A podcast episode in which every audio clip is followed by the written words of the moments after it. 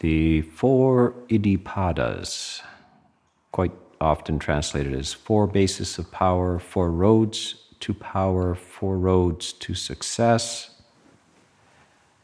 um, four manifestations. Iddhi is the Pali for more or less powers, and these are would be psychic powers. And pada is path, so path to psychic mastery or something like that. And I've never given a talk on this. This is uh, quite fascinating, though. I think, well, monks probably talk about it, especially in uh, the Thai forest tradition, where there's a living tradition of deep practice and the side effects of psychic, special psychic capacities, and kind of unusual, supernormal events and so forth are, you know, part of the standard conversation, part of the ethos there.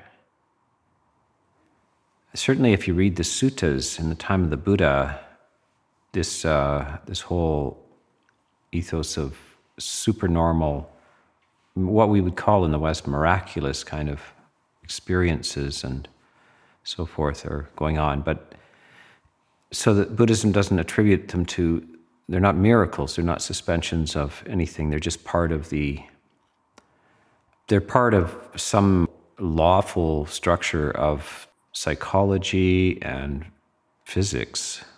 There's some way that these laws intersect, and it's lawful. There's no suspension of law. So the idea in the West is that you know some, God is suspending the laws of physics temporarily or something like this. But from a Buddhist point of view, you don't have any intermediate. Nobody is intervening. And if you if you understand how these things work, then one can gain uh, competence or even mastery in those areas. But it's interesting to look at how they propose that you learn this. And in earlier cultures than Buddhism, so the Buddha is uh, the dates of the Buddha, like contemporary, I would say Western scholarship has kind of arrived at 480 BC to 400 BC. This is a new adjustment. It used to be 563 to 483. And then in Sri Lanka, it's even older, it's back into the 600s. So, anyway, before the time of the Buddha, before the 5th century BC, there's a preceding kind of cultures that are, they note these kind of unusual events, but they attribute it to supernatural beings or how to access them as rites and rituals. So, mandalas and special spells and so forth, these um, mantras, like magical spells in the Vedic tradition. You'll see this kind of stuff again in uh, Greek society and uh, the Jewish society, there's supernormal kind of events happening, but they're not usually all that sort of under control or understood at, you know, how to approach them. So the uh, four iddhipadas, the four roads to these supernormal capacities, are quite understandable, and they're kind of like how do you get to Carnegie Hall? Anybody know the answer? How do you get to Carnegie Hall? Practice, yes. You don't need a it's not a street map. You need to practice to get to Carnegie Hall. And you have to practice a lot. And you have to practice the right way, not the wrong way. And you have to be very zealous as well because it's going to take everything you have. So, zeal, in fact, is the first of the four roads to success in supernormal or this kind of um, special kind of mental activities. So, chanda is the word for this, and one of the translations is zeal, but it could be just strong interest, very, very strong interest. You really have to be interested in this. And people are, you know, look what they can do. They can do fantastic, almost, well, you, ordinary people can't do what some people can. And this has to do something with talent as well.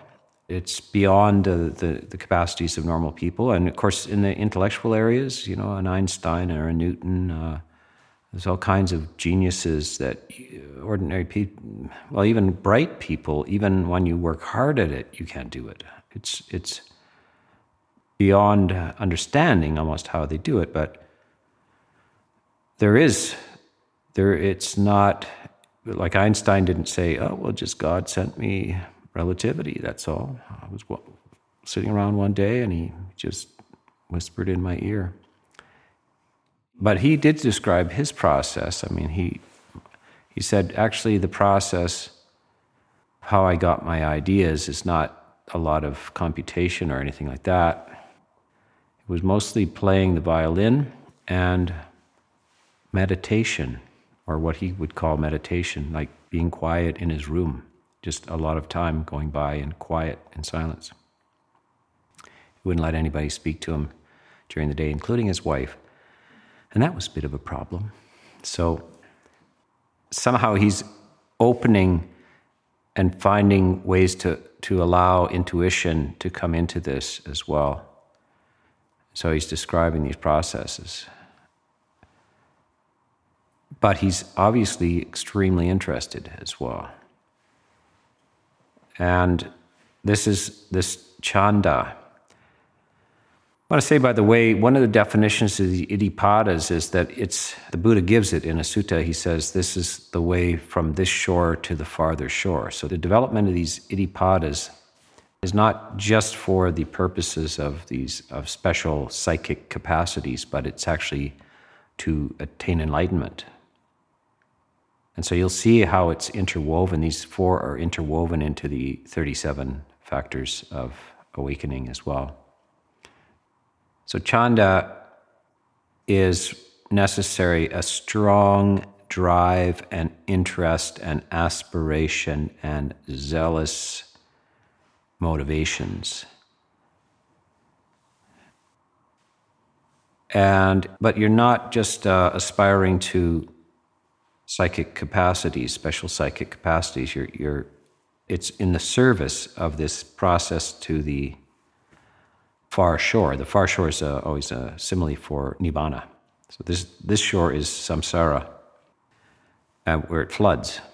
You know, the flood come over. This is why why do you want to go to the other shore? This the raft to the other shore. The raft is the is the teachings, and the person needs the raft to get to the other shore in those days, didn't, people didn't swim much, so they need a raft.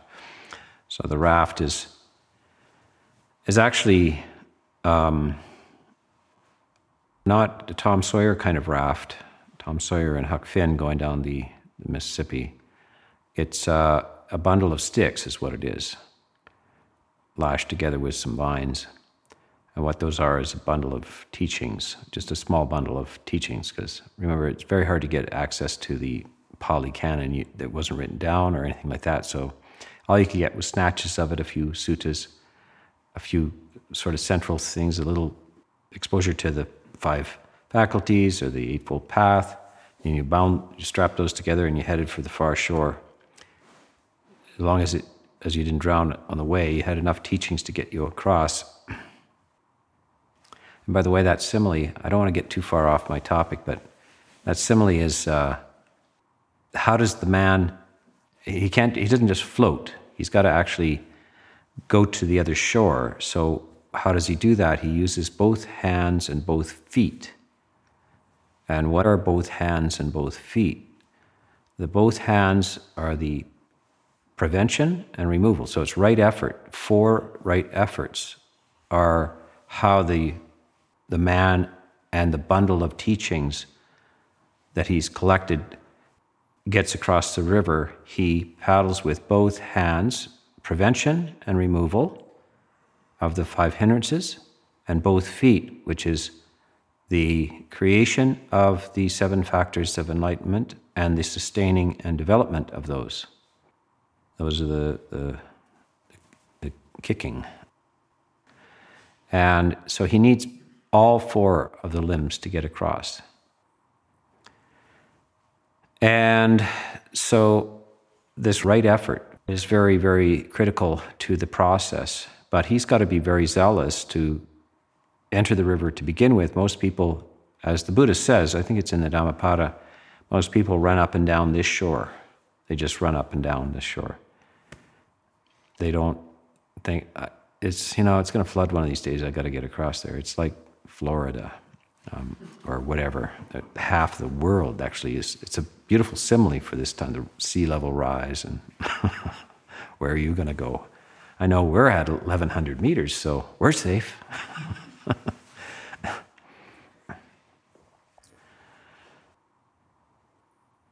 yes, so this this is critical, and of course, if you want to do a PhD as well, you got to have a lot of zeal. If you want to play concert violin, you got to have a lot of zeal. If you want to be make the the NFL, you got to have a lot of zeal and a little bit of stupidity as well. So you're going to lose some brain cells there. So make sure this doesn't get out on the internet. uh, yeah, so the means is not mystical. It's it's what you bring. So these four iddhipadas, the paths to the mystical, the the supernormal, the str- the strange, um, is conventional. It's what is required to succeed in high at high level for anything. You need strong zeal. And the next one is not surprising. It's Virya, our old friend, energy and effort. So you have to make effort, and that would be the man kicking and, and paddling. The efforts involve all of the things I've been talking about, the nine um, forms of effort that are laced through the 37 requisites effort and energy occur nine times. The most of all of the factors, it is the highest, has the highest score. You see the kind of efforts the Buddha made. When he was a bodhisattva, his efforts were extraordinary. He came to the edge of death. Unfortunately, he was going in the wrong direction. And that might be a little lesson in this zeal. There is a nice saying, and I don't know where I heard it, but it struck me. Zeal without wisdom is like running in the dark. You know, you, you just run right into a tree. so this is why, you know, watch, read your Boy Scout manual. When you get lost in the forest at night, don't run. Sit down and calm down. So zeal has to be well directed the Bodhisattva was extraordinarily zealous, but he was misdirected. And this is, you can see, just review your own life. And everybody in this room is zealous, actually. You wouldn't be here if you weren't. uh, so you've made all kinds of efforts and stuff in your life, and some of them have been misdirected. You can look back on them and think, yeah, right. Put a lot of work into that, and it turned out mm, that was the wrong direction, but you were gung ho on it. So, zeal has to have other conditions attached to it, and we will get to those. But you can't just be zealous, you need to make effort, and the effort must be skillful, and the efforts here is clear that it's you're not just praying for something to happen. It's not magical thinking involving rites and rituals, but it's, it's the kind of efforts where you're investigating your own mental processes, eliminating things that you probably identify with. You know, your temper or your desires and so forth, those that's in a sense your your sense of self has to be come under scrutiny, and that's what the challenge of meditation and right effort is that you have to remove stuff that is your way of walking through life. The strategies that you probably learned as a kid or learned by imitating your parents or something may not be skillful, and you have to actually undo them. And that's why most people don't meditate or try this because it, it's a more or less a threat to your conventional understanding of who you are because you're not going to be that person anymore. You're not going to fly off the handle. You're not going to use anger to get your way. All kinds of things are, you're not going to just crash out for a couple of days and indulge in in sloth and so forth. You're, these are all being challenged. So this is like a redoing of the entire sense of self. And you can't be complacent either, because the new positive, different ways of doing things have to be brought into existence. It just takes inquiry and searching around and getting information and hearing teachings, reading the teachings, researching, thinking about it, turning it over. And this takes effort. But because you're zealous, you're willing to do it. The next one is just chitta. It's vague, rather vague. Chitta just means the mind, the mind processes.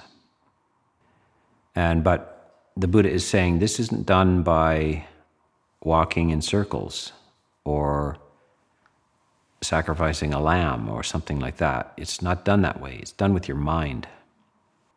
You have to cultivate, develop, and refine your mental processes. And that's how it happens. It's your mind, is how it happens. It's how you think, how you remember, how you predict. All of the, the functions of the mind. In fact, self inquiry into how it works. By the way, so chitta comes up again in the four foundations of mindfulness. It's the third category.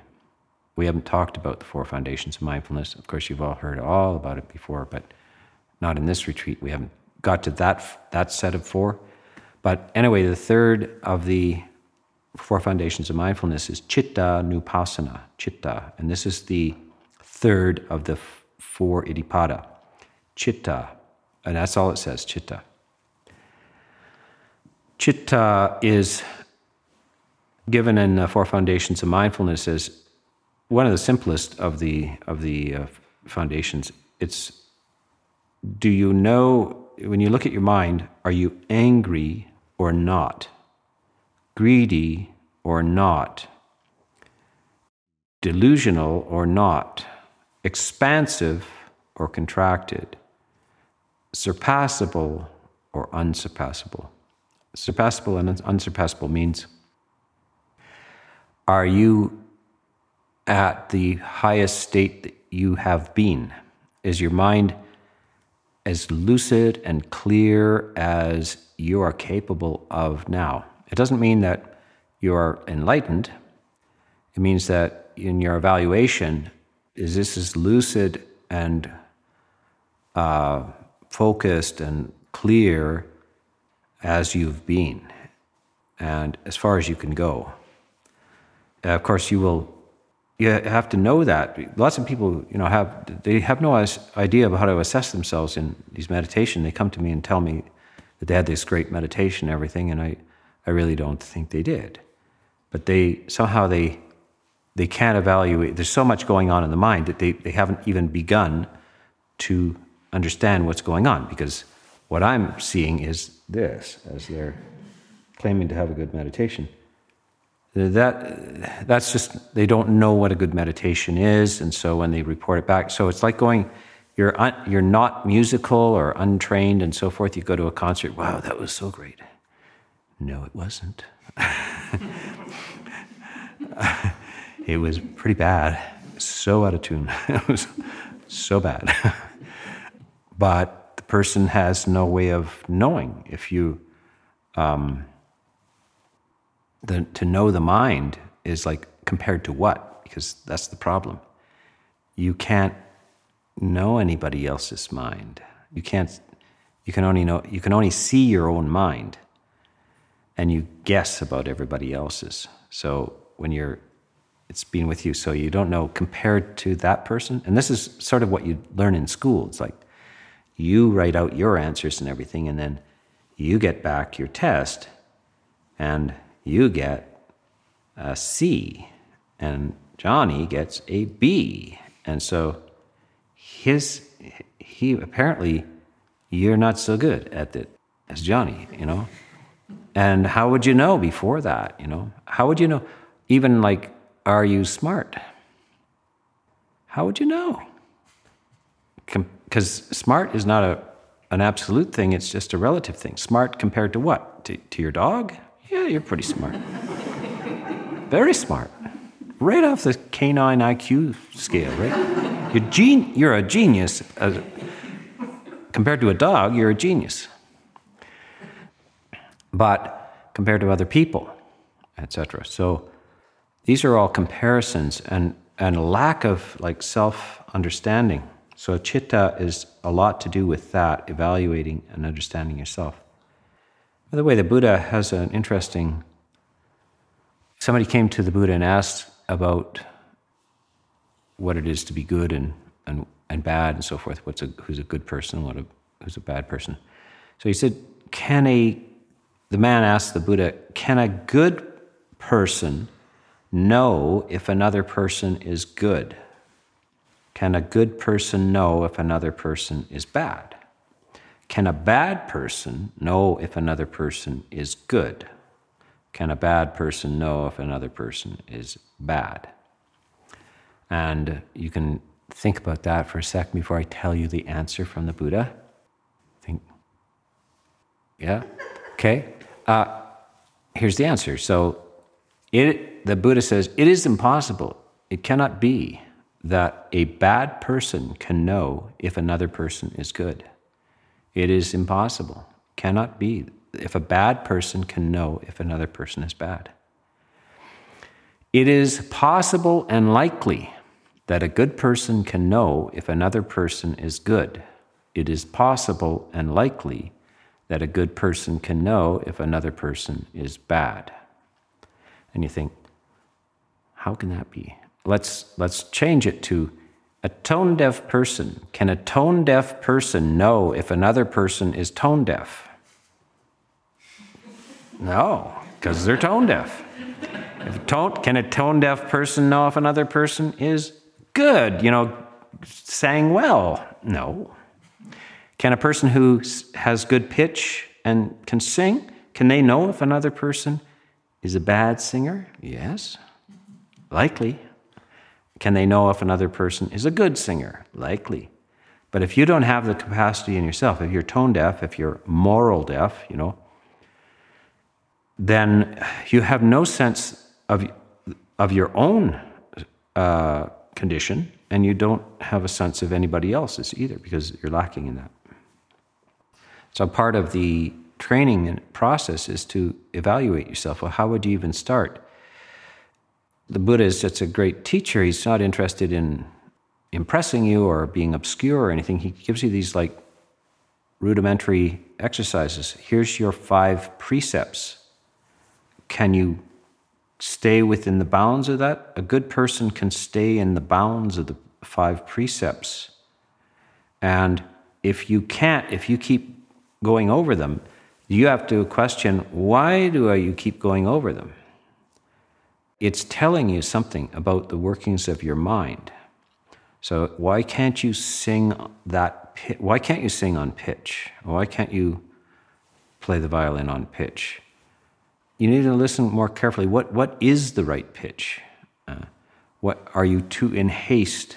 Are you, are you, doing it too fast? Have you not listened to it enough, or you know, um, etc. So you have to inquire. So that usually what drives people over the boundaries of the precepts is greed, hatred, delusion. You know, a person can't remember anything or they're confused and, you know, or intoxicated and so forth over the boundaries. they're strongly greedy, so they'll step over certain boundaries. They're infatuated by fame, or and they'll that's a form of greed for personal recognition. They'll step over these boundaries. So you start to see, well, if I can't stay inside, I guess I'm not, I don't understand. And then you, then the next process is, well, how, how what is it that keeps pushing me over these boundaries? I have to, that tells me a lot about the mind. I can learn, learn about my mind by, by my behavior and how do I speak as well. Speech and action can tell me something about my motivations, my mind, and I can learn about that. So, that is, in my estimate, what the Buddha is talking about with this chitta. The thing about the four iddhipadas is really vague and obscure. There's hardly any real detailed writings about it. You can look throughout the Pali Canon, and it's it, like the Eightfold Path, the seven factors, uh, five uh, faculties, five powers, all of the other 37 are very, quite well articulated, all kinds of details and so forth. These are the, the least articulated, most obscure. And that's kind of one, one of the reasons why I haven't given any talks about it. But at the same time, there's a lot of, um, a lot of descriptions about the effects of these, of these iddhipadas in terms of these unusual powers that are said to have been gained by, mostly by monks, uh, certainly the Buddha himself and many of the leading disciples displayed these capacities. But before I talk about those, I want to just get to the fourth of the Iddhipadas. It's called Vimamsa. Vimamsa. And it is basically similar to the other factors which are around wisdom. So in the seven fact, seven uh, Bojjhangas, the seven factors of enlightenment, we have Dhamma Vichaya, investigation of Dhamma, of truth, uh, the uh, Dhammic truth. And we have Panya, so in the five faculties and the five powers, the f- fifth one is Panya, wisdom. So Vimamsa is correlated with Panya, wisdom, and investigation and uh, in the Eightfold Path, right view, is also a form of intelligence, wisdom, and the point of the exercise, which everything else supports the development of right view. And anything else? Any other? There's five uh, that are all related in terms of wisdom. I think I got them. Yeah, I got them all. Yeah. So right view, Dhamma Vichaya. So in the Eightfold Path, right view, seven factors, Dhamma Vichaya. Panya in five faculties, Panya in five powers, and then Vimamsa in uh, the four Iddhipadas. So this is an intelligent inquiry into the workings of the mind. And this is like, for instance, in modern times, unless you're, I mean, there's, there's all kinds of people actually interested in this, is uh, you have this huge kind of cultural, religious cultural background where people are claimed to display all kinds of knowledges and stuff that seem that don't fit in sort of uh, modern rationalistic uh, ideas. But there's a huge history and, and all kinds of traditions of this.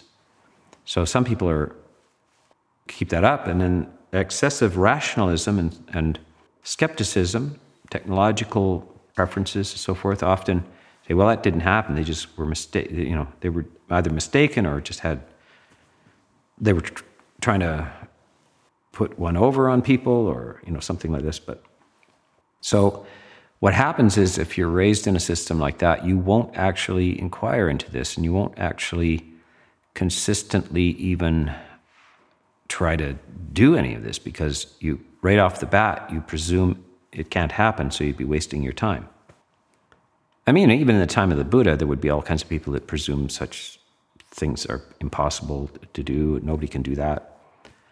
But, you know, as I say, there's remarkable capacities of people. You know, there's, there's a few people that seem to be able to remember every hour of their life to back to two or earlier.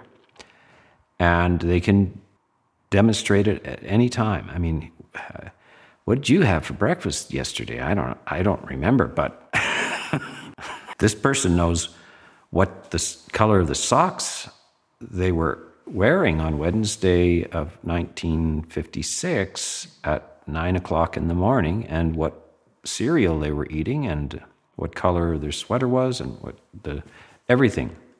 The absolute complete. This is staggering, you know. Others can do pi to, you know, 7,000, 22,000 places, you know. Like, I can do two plus two. is it five, isn't it? Yeah. Um, check me on that. Um, so, absolute recall of music. you know, uh, some of the conductors have absolute every note of 70 or 80, 90 symphonies and can perform by memory. Um, this staggering amount of things. And then, of course, we do have people who spontaneously seem to have, or report to have, recall of a previous life. So here, actually, we get into one of the iddhipadas. And this is by, you can actually acquire memory, supernormal memory. And you can inquire and develop possibly detailed memory of previous lives. Now, why, especially in the West, where it's not the, it's not the common view of things, most people never, never occurred to them to try because you don't have a previous life. You pop out of nothing, and then if you're a Christian, you go into eternity, but you came out of nothing.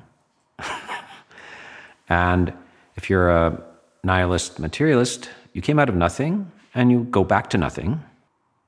But if you're a Buddhist, surprise, surprise. But by the way, Buddhists are not very interested in the on the stories about the afterlife. You notice there's a lot of magazine articles and all these like so and so, you know, uh, experienced the afterlife and saw the afterlife. And Buddhists generally you're not interested in this because why? This is the afterlife. It's the one after the previous one, so I can tell you all about it. You know, what like Christians are interested in the afterlife because they presume there is no previous life. What a weird presumption. Where did they get this idea? Apparently, they had to. They did have a council about this, a council of Nicaea, and they had to. They had to decide. Like, they had. They already. They had heard about this prior lives, and should they admit it into the doctrines that were being demanded? So Christianity was told to clean up their act by the emperor because nobody could decide what Christianity was. So they had to get together and say, "No, I want it clear. I want to. I want to know which books go in and which stay out, and what ideas stay in." So you guys get together, a group of you, and just clean it up. And so they had to decide: uh, was the soul in existence before this or not? Like, so uh, they decided no. Simple as that. and there were, there were political reasons for this as well. They also had to vote do women have a soul? Passed by one or two votes. yes, you do have a soul. You can relax. From a Buddhist point of view, none of you have a soul. At least we're equal opportunists. Uh, so, strangely enough, you find um, in the Judaic, you know, the pre, pre uh, what, what Christianity came out of, some of them have a doctrine of reincarnation, pre, previous existences. All of the great Greek philosophers also Socrates, Plato, all had, in fact, Pythagoras had, he said, he recalled four previous lives. And this is, you go to university and study Greek philosophy, it's virtually not, never mentioned. And they all, this is the whole motivation of their philosophy was to get, guess what? To get out of the wheel of becoming. This is Socrates and Plato. And Aristotle went to study with Plato at 17 in order to, aspiring to get off the wheel of becoming.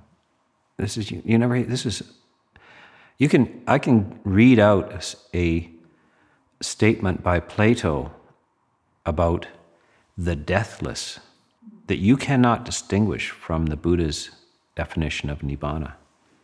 This is what he's aspiring to the deathless. Yeah. Anyway, the, the, and they had methods, the Greeks had methods of, try, of, learn, of trying to recall it because, you know, obviously most people don't. And so the Buddhists also had. So how, why do some recall it? And so you can, there's a systematic uh, structure for recollection of previous lives. You can even go one better and you can remember somebody else's lives. So read their mind enough. So the Buddha seem to be able to see the previous lives of other people. So that's even like another level of the game. And, but I think, you know, I think that some people certainly have a good sense of their own personal history just in this life, just in one life.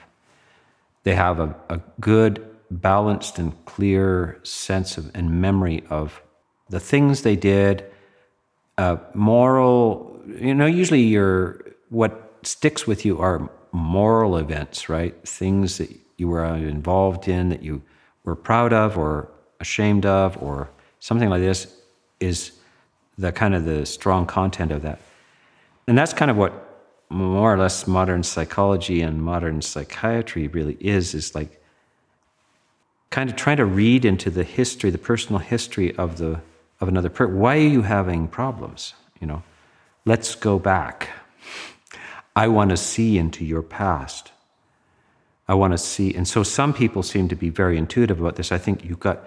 I think something happened to you as a kid. I think something happened to you as a kid, and that's why you feel this way. Uh, so this is seeing into another person's past, but the Buddha takes it. So you know, big revelation. Freud, he, he, he has special techniques. He wants to get back to your, your, he wants to uncover your personal history, which you can't access.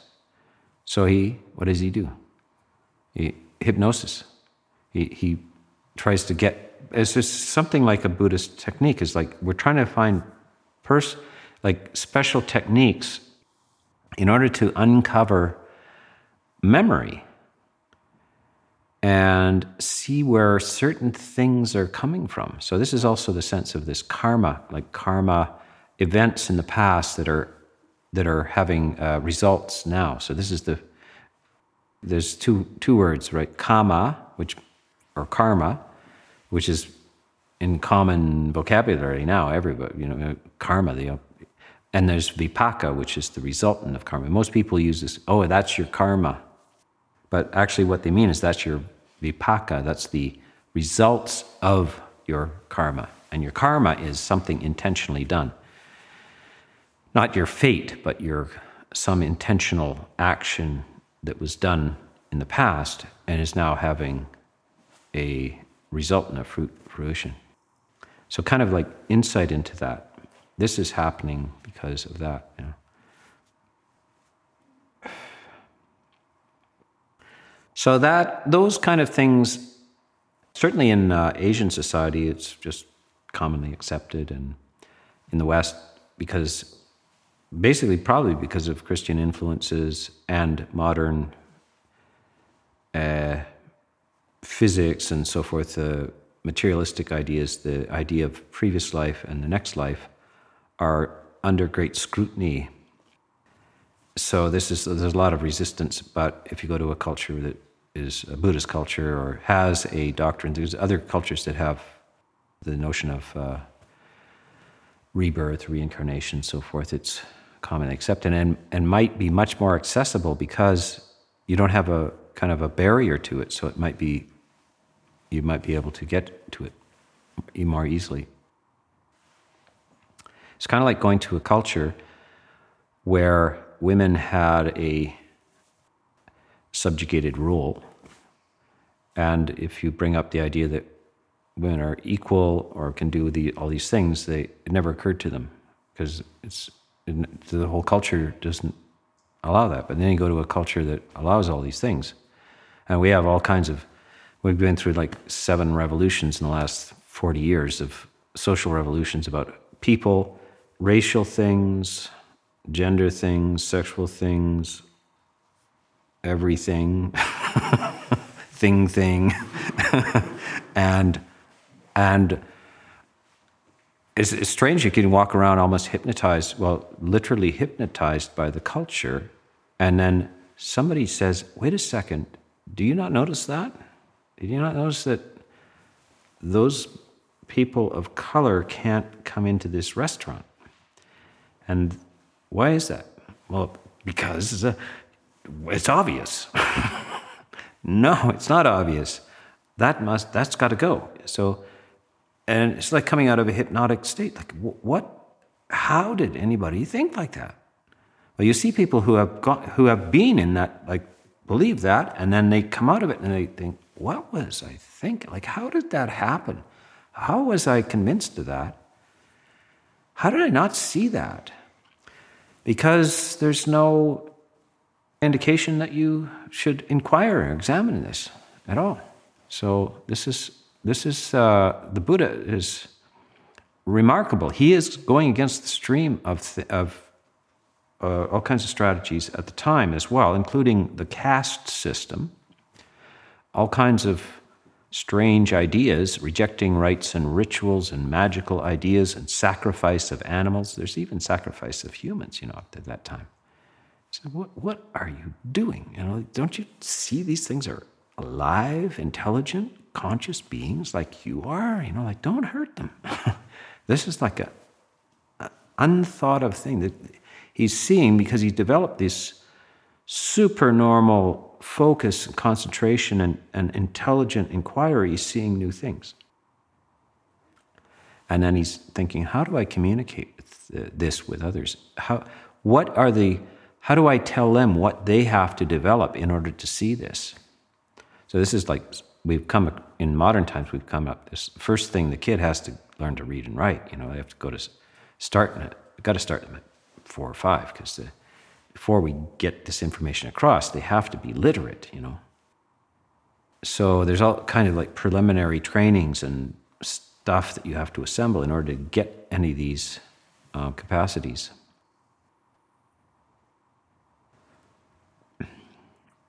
So I think uh, more or less the psychic ideas, that which is produced by you know, extraordinary capacities of the mind are more acceptable to people. Some some people would deny that it's possible, but others would say, well, you know, the mind uh, it's amazing what the mind can do. And then there's other things that are really run against modern ideas about physics, you know.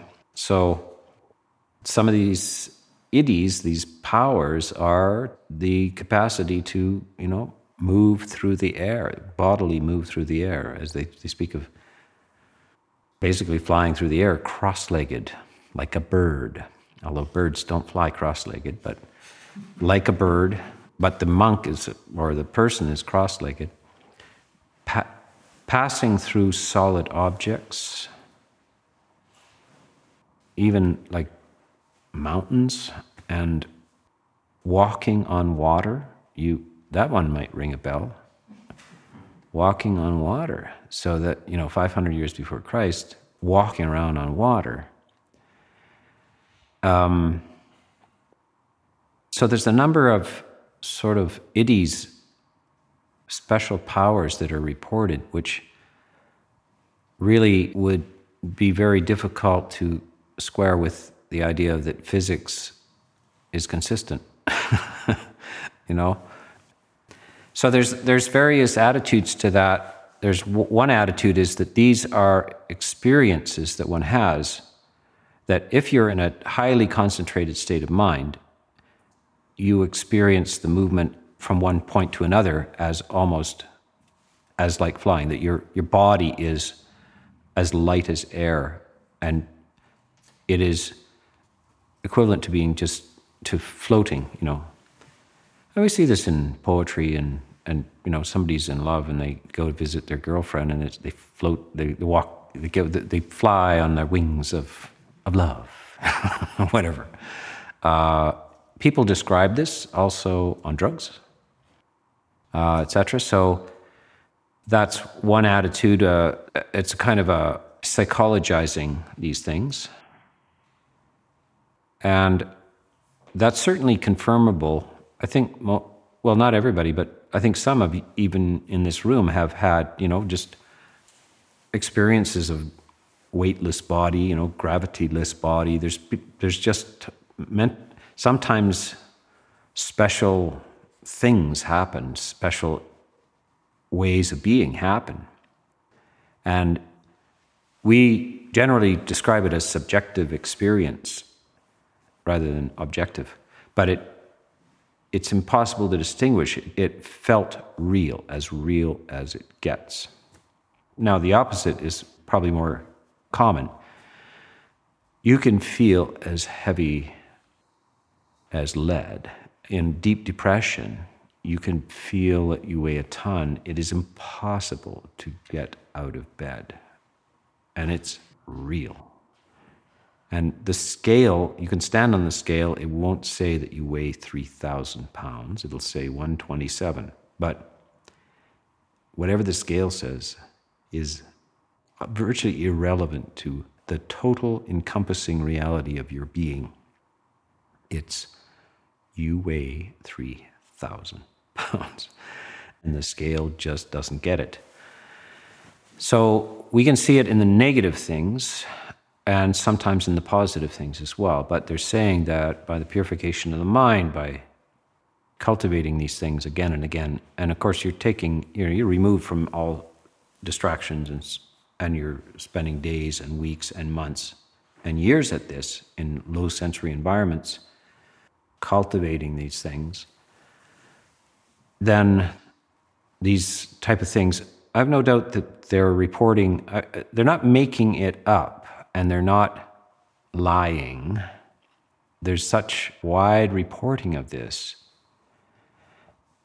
And conversation, especially, of course, for monks, you, can't, you cannot report such supernormal events falsely, otherwise, you can be uh, disrobed for that. A false claim of supernormal attainments is a disrobing offense. So monks are very, very careful about that. And then, so these accounts, it's not something that you just want to claim. So I, I think that one way or another, this stuff happens, and we leave it to uh, people to explore, and whether, and certainly these idea of reading people's minds or knowing things at a distance and all this seemed to me very credible and real and confirmable. And I think there, there are lots of accounts. And of course, uh, past life uh, accounts as well. Lots of, lots of cases of, that are, where people get the, this person, and usually it's a child, says, I was such and such a person, I lived such and such a place. This is how I died. This is my name. This is the, I was married to such and such. I had kids and so forth. And then, the, then you go and find that family, the person, the case, how they died, and everything. So this is, there's large numbers of cases collected uh, of this. You see this whole five volumes, six volumes by Ian Stevenson, University of Virginia, there's 2,400 cases that they have collected from around the world of this, especially with children. So there's lots of sort of evidence that this kind of thing is hard to uh, hard to explain any other way. I mean, there's hard evidence. Uh, so um, the mental things, uh, I think a lot of people would be open to. this objective physical thing, others more would have more hesitation with that. But if you allow it to be a full subjective experience, then uh, it certainly you see more people who claim such things. And if you allow it to be a, a, a subjective but real experience, then it's more easy to accept. So that's a little on this my first talk on the Iddhipadas. I'll leave that for you tonight.